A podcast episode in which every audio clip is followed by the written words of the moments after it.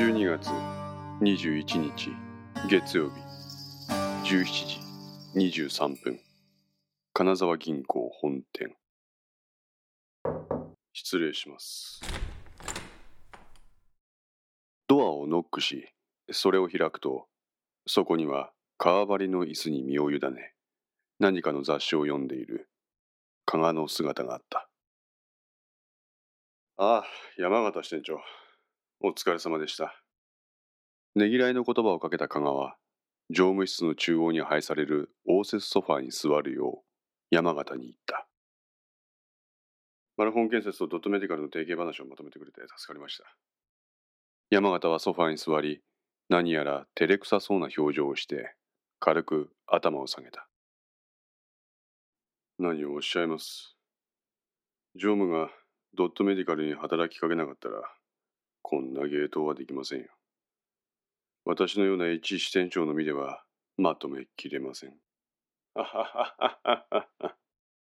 常務は意識と連絡取れましたか？加賀は立ち上がって窓際に立ち、険しい顔をして外を眺めた。いや、ダメだ。そうですか。あいつはもうダメかもしれない。山形は加賀の言葉には返事をせず、両手で頭を抱えてうなだれた。警察が総動員であいつの行方を追っているが、手がかりが全くないそうだ。と言うと、加賀は振り向いた。あいつは、俺がここに赴任する前、俺にこう言ってた。何かのことがあって、連絡が途絶えたら、構わず役割を貫通してくれと。何か、ですか？香川、うなずいた。はあ、山形はまたもうなだれた。その様子を見て加賀は横に座って彼の肩を叩いた。大丈夫だ。意識は必ずどこかで身を潜めている。だから、望みよ。最後までもとう。なんて、あなたには無責任なことは言えない。最悪の事態を想定するときだ。山形は返事をしない。やむを得ない。あいつは立派に戦った。だから、俺らは俺らの役割を果たして、あいつの意志に報いよう。山形は両手で顔を何度かこすって表を上げた。彼の瞳には拭いきれない涙がたたえられ、顔は好調していた。常務、この企ての終着地点は一体何なんですか？支店長。私はあいつが言っていた通りにマルホン建設の役員の総督会をやりました。これであの会社は人友会と手切れができるでしょう。私の役目はこれで終わりです。この先、あの周辺の関係者の悪事が世の中に知れ渡って、相応の制裁が課せられなければなりません。この先には、一体、何があるんですか？加賀は切実な表情をする山形を直視できなかった。あいつは世直しのために自分の身を犠牲にしたんです。命ほど尊いものはこの世にはありません。その対価は、一体、何なんですか？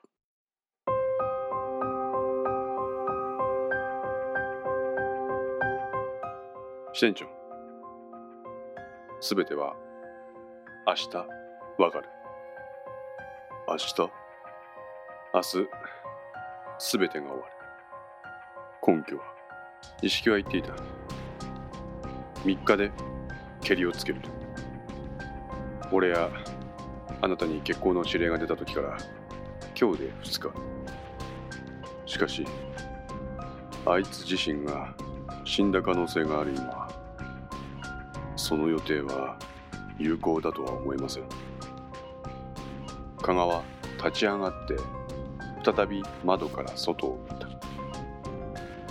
山形支店長あなたは歴史に造形が深いと聞いて常務話をはぐらかさないでください。死せる孔明。生けるチュータスを走らす。この言葉をあなたはご存知でしょう。死せる孔明。生けるチュータスを走らす。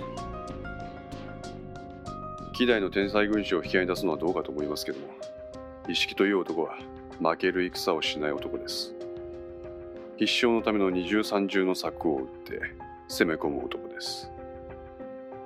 おそらくこうなることもあいつの中では織り込み済みだったんでしょう。自分が害されることを覚悟の上でということですか。香川うなずいた。彼は剣道をたしなんでいました。私も東京で彼とは剣を交えた中その道にお互い勤しんでたのでよくわかるんですよどういうことでしょうか剣道の攻め方には千の線という攻め方と五の線という攻め方があるんです。千の線、五の線。千の線とは文字通り相手の先を読んで起戦を制する攻め方です。相手が行動を起こす前に打撃を与えるんです。一方、五の線というものは相手の動きを見てから一瞬先に攻撃に出る。剣の世界では千の線がその精神性から尊ばれます。彼は今回のマルホン建設を取り巻く不正事件と恋人のレイプ事件を解決するために千の線で準備をしてきた。しかし相手は一枚上手だった。彼の攻撃を察知した相手側は戦線の線をついてきた。出花をつかれた形です。こうなると普通の戦いでは一本を取られ、一気に劣勢に立たされます。まあそうですが。しかし、先に一本取らせることもあいつの計算内だった。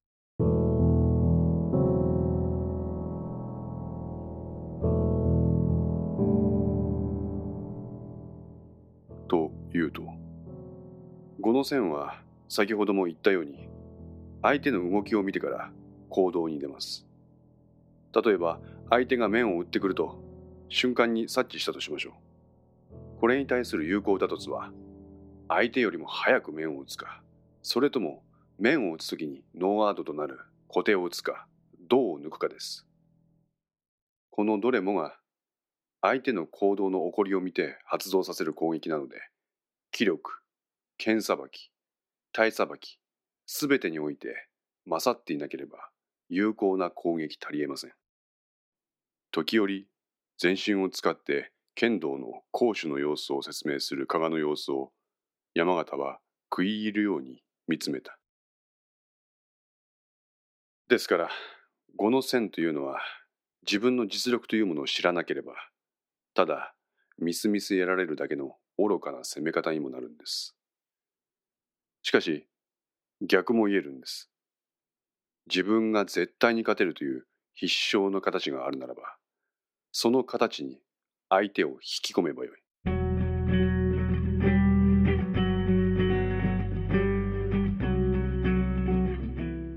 意識の必勝の形。そう。それが今回の全方位攻撃だった。全方位我々金沢銀行組はマルホン建設に対する当行のずさんな融資体制の改革と同時に当該先の経営陣刷新を進めあの会社と反社会勢力を切り離す。一方検察では本田代議士と人友会とのつながり過去の用地取得に関するインサイダー取引の立件。警察ではあなたの娘さんを犯した真犯人の検挙と今回の殺人事件の容疑者だよ真相解明です。なんですって。加えてこの事件の背景には警察組織の腐敗も含んでいるんで。それはそれで観察型が動いている。となると常務はこの一斉攻撃の1億を担うために3ヶ月前に財務省からここに来たんですか？そうです。このためだけですか？はい。あなたは財務省しかも主計局の主計官。キャリア中のキャリアと言われる部署にいながら我が身を捨ててまでこんな田舎の銀行に来たんですか？ダメですか？ダメではありませんが。うんなんというか言葉は悪いですが変わったお人だと。香川失笑し山形と向かい合った。支店長。確かに私のような振る舞いは他人から見れば変人以外の何者でもありません。何百億何千億の金の配分を決定する。国家の中枢機関で絶大な権力を与えられた特権階級ですからね。まあとはいえこの金は全て国民から頂戴したお金です。よくよく考えてみれば我々は国民によって生かされているわけです。しかしあの世界にどっぷり使っているとその感覚が麻痺してくる。極端な奴はこの金をあたかも自分のものであるかのように勘違いし始めるんです。私もかつてはそう勘違いした時がありました。山形は神妙な面持ちで香川を見つめた。我々が国家の経済を支えている。我々の予算配分が国民一人一人の生活を根底から支えている。1億2000万の日本国民を養っているとそうですかですがある時思ったんですよ。本当にそうだろうかと。なぜ加賀は黙り込んだ。どうしました？私の実家は地方の小さな土建屋でね。ここがいわゆる下請け専門の会社だったんですよ。山形の顔つきが険しくなった。マルホン建設みたいな地元公共事業の元締めのような会社の孫受けだったんですよ。律儀すぎる父親でね。そこからの仕事が売り上げのほぼ100%を占めていたんですよ。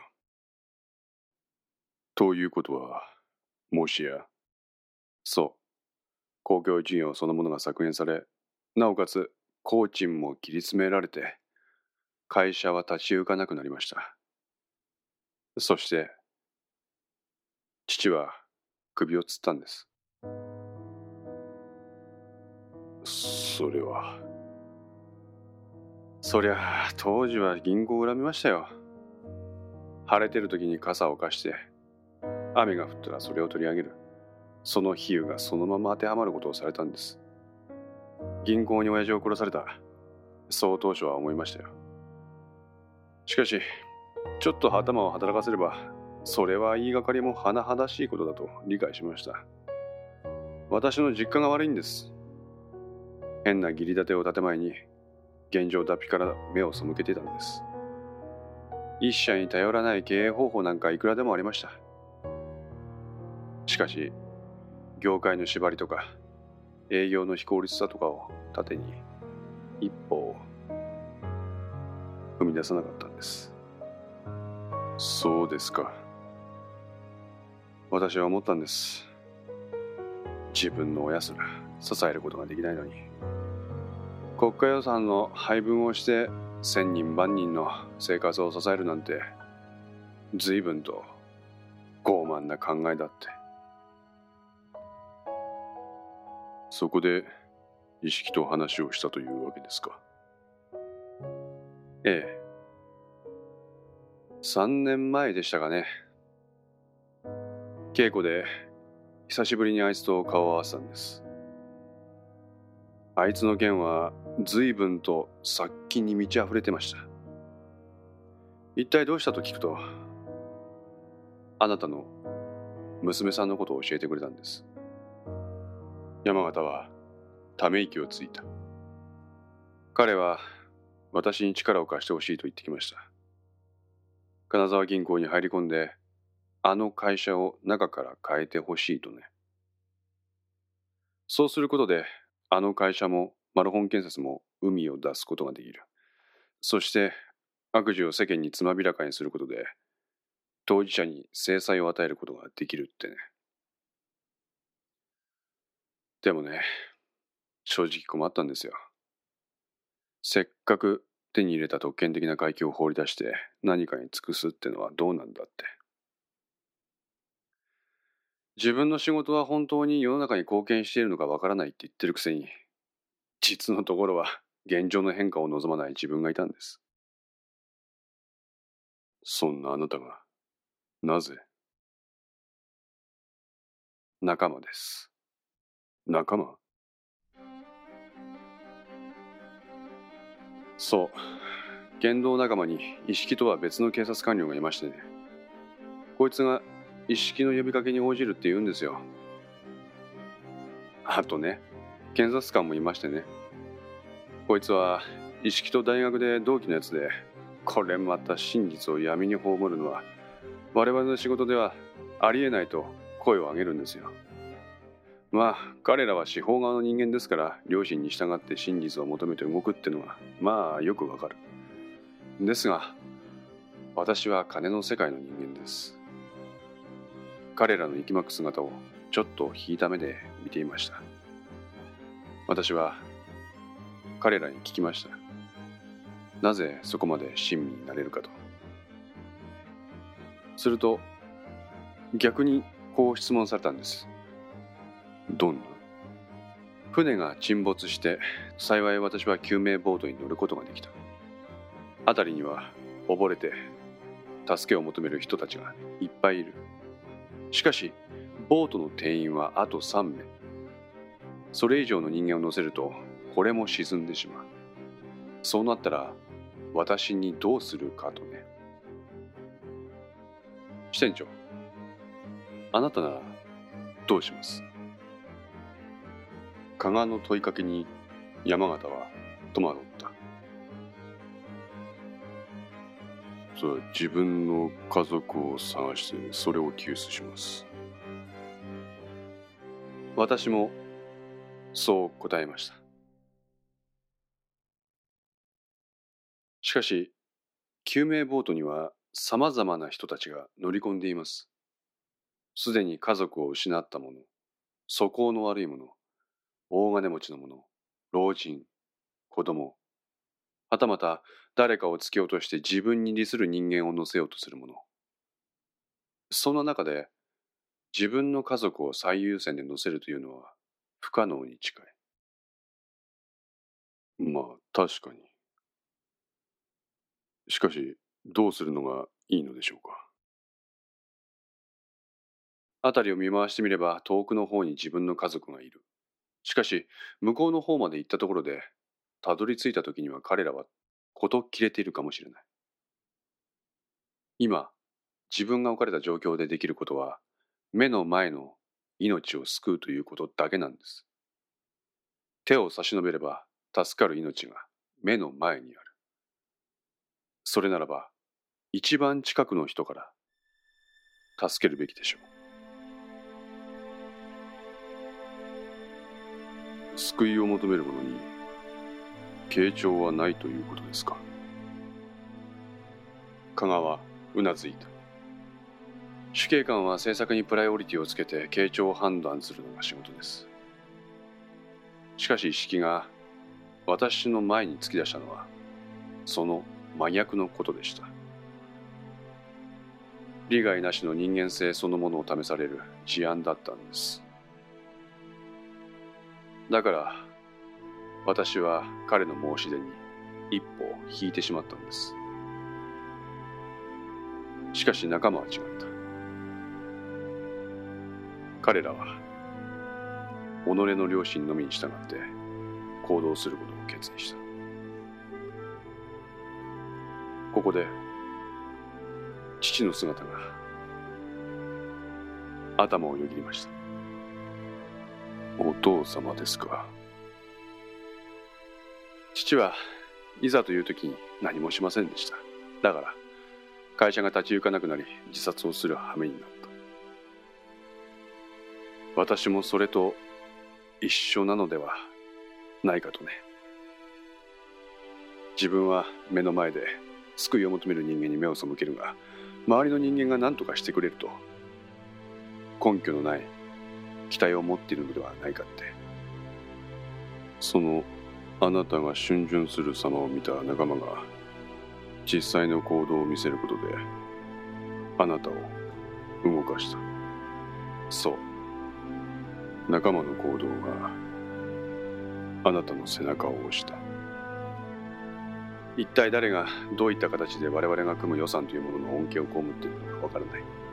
しかし目の前にある課題は私の行動いかんでその結果が明らかになる。しかもそれは一人の男の救いになる。これが決め手だったんです。なるほど。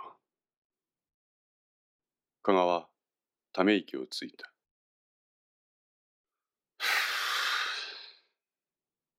私がこの銀行に山下ってきたのはこういった経緯があったんですよ。それをすべて組んでくれたのが前田頭取です。頭取ですか。支店長。おそらく、意識はもうこの世にはいない。だからといって、この計画を頓挫させるわけにはいかないのです。まだ我々のやることは残っています。何でしょうか。自分の実家であるマラホン建設と結託し、人友会という反社会勢力に湯水のごとく融資し、当校の社会的信用を失墜させた張本人の背任を告発します。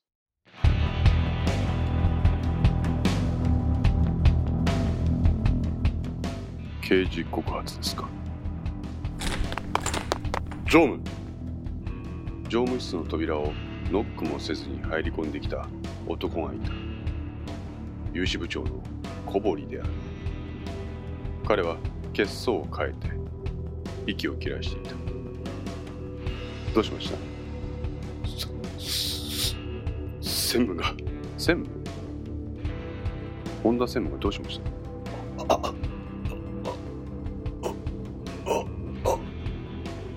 小堀さんどうしたの？自殺しました。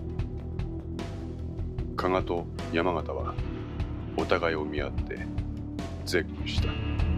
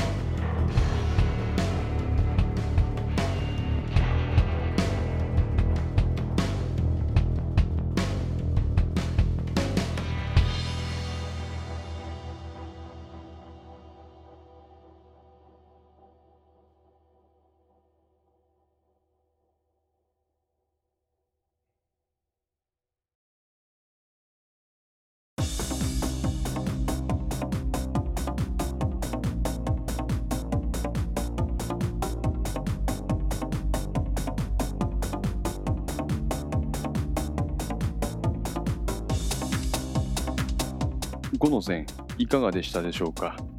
このお話は不定期更新ですが毎週1話ずつ更新できるように鋭意作成中です。